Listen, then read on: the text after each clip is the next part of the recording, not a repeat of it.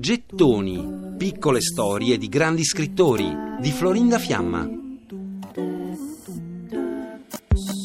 Il volto magro, con le guance scavate, i capelli folti e una barba leggera, un'aria modesta. Tolstoi diceva di lui: cammina come una fanciulla. Così è Anton Chekhov intorno al 1886, quando a 26 anni diventa celebre. Finora ha firmato con uno pseudonimo, Antosa Ceconté, un soprannome che gli avevano dato a scuola, e scrive con grande facilità per pochi rubli e per piccole riviste.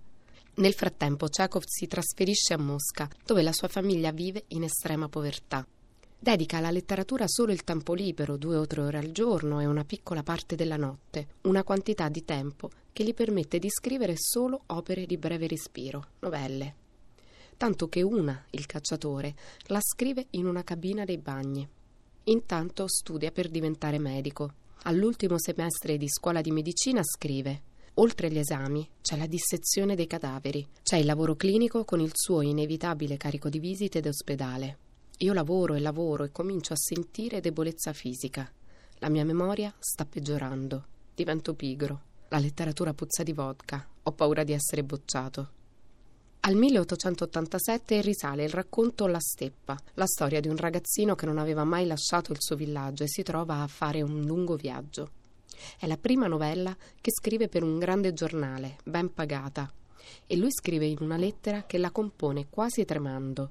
Fino ad allora era abituato a scrivere novelle compiute di una pagina appena, le poche righe sottopagate che gli chiedevano le piccole riviste con le quali collaborava finché un grosso autore, Grigorovich, lo scopre e quasi lo obbliga a firmare un racconto con il suo vero nome e non più con un nom de plume, per una ragione che riassume così.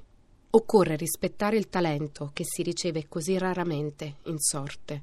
In vent'anni di attività letteraria Anton Chekhov ha scritto e pubblicato più di 5.000 pagine stampate di novelle e racconti e parallelamente alla sua carriera da scrittore si laurea in medicina, scrive e cura i malati. In una lettera scrive Sono malato, sputo sangue, mi sento debole, dovrei andare al sud ma non ho soldi.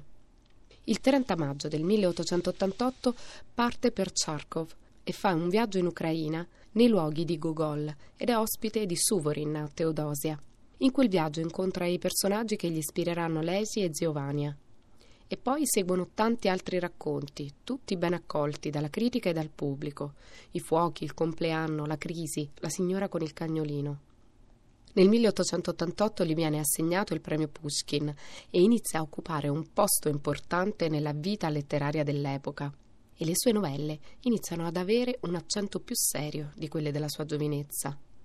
In una lettera scrive al suo editore: La medicina è mia moglie, la letteratura è la mia amante.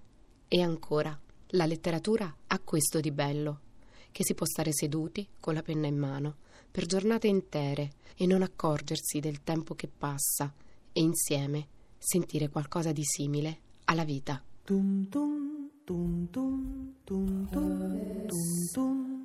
Per riascoltare e scaricare in podcast gettoni.rai.it